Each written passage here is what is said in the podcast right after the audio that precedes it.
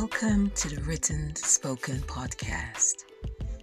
This podcast is a curated audio version of the blogs Word Breed and Fitly Spoken.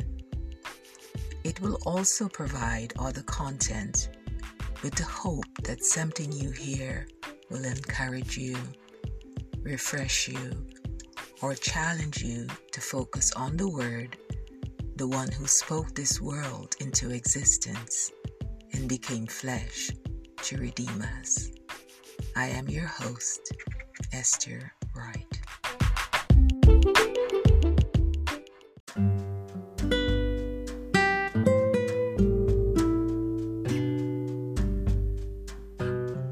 It is human nature to try to make sense of our experiences. We create stories, narratives in our meaning making efforts our efforts to answer questions. Questions such as why. Sometimes our why is rooted in childlike curiosity. Hmm, I wonder why such and such. Then we easily turn our attention to other things.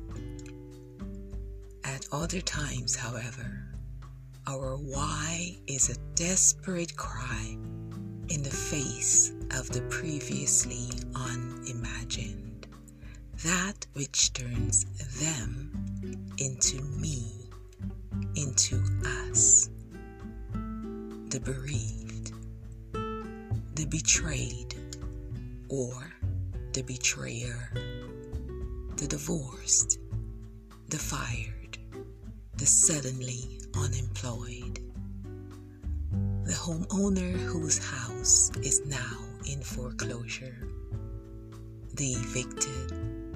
The newly diagnosed. The parent of a child with mental health or developmental challenges. The survivors of a natural disaster.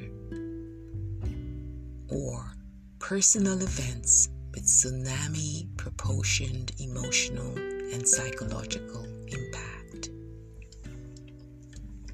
The list can go on and on. Why me? Why now?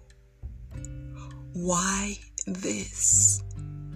Why my loved one? Why?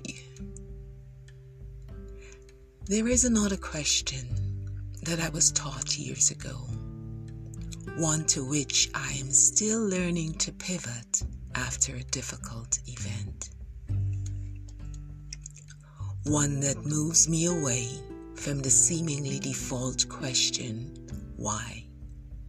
Away from what is often the futility of reaching for and even demanding answers to my why that God, in His sovereignty, may not provide on this side of eternity. The other question is what? What will I do now that this has happened? What will I do with what has happened? Because I you, we truly do have a choice in how we respond. And more times than we would like, our response is all we have control over.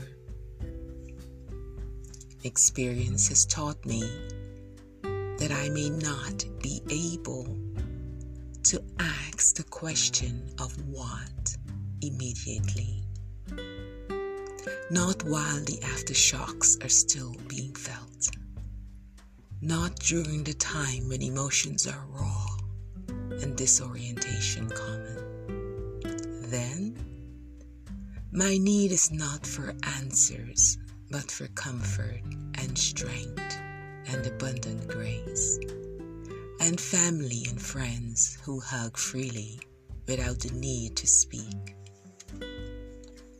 especially trite statements that provoke and even wound instead of heal. But at some point, if I am to truly live in my new normal, live without resentment and bitterness and anger and self pity, or a sense of having been somehow or somewhat betrayed by my Heavenly Father, I must sit with the what question. What will I do now that this has happened? What will I do with what has happened? Hold on to it or turn it over to the Father? Feed myself with the ashes or with the promises of the Father? Stay in a permanent state of mourning or accept His comfort, His oil of joy for my mourning? Remain clothed with the spirit of heaviness or put on the garment of praise? Allow Him to use as He sees fit what He permitted in my life, or continue to resist His efforts to bring good out of my pain. Let His strength be demonstrated in my weakness, or refuse His help. What will I do now that this has happened? What will I do with what has happened?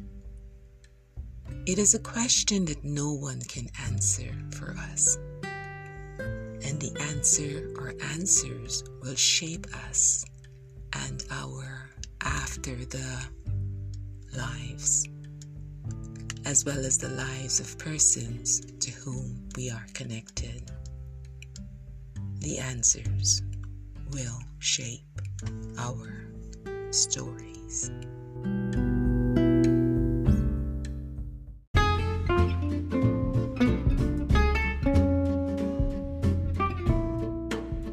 Thank you for listening to the Written Spoken podcast. If this podcast was helpful in any way, I hope you will be generous and share it with a friend or your tribe. Subscribe, rate, and comment on any platform where you listen to your podcasts. As we engage in the ordinary and extraordinary moments of life, may we speak the truth in love. May our words be seasoned with grace.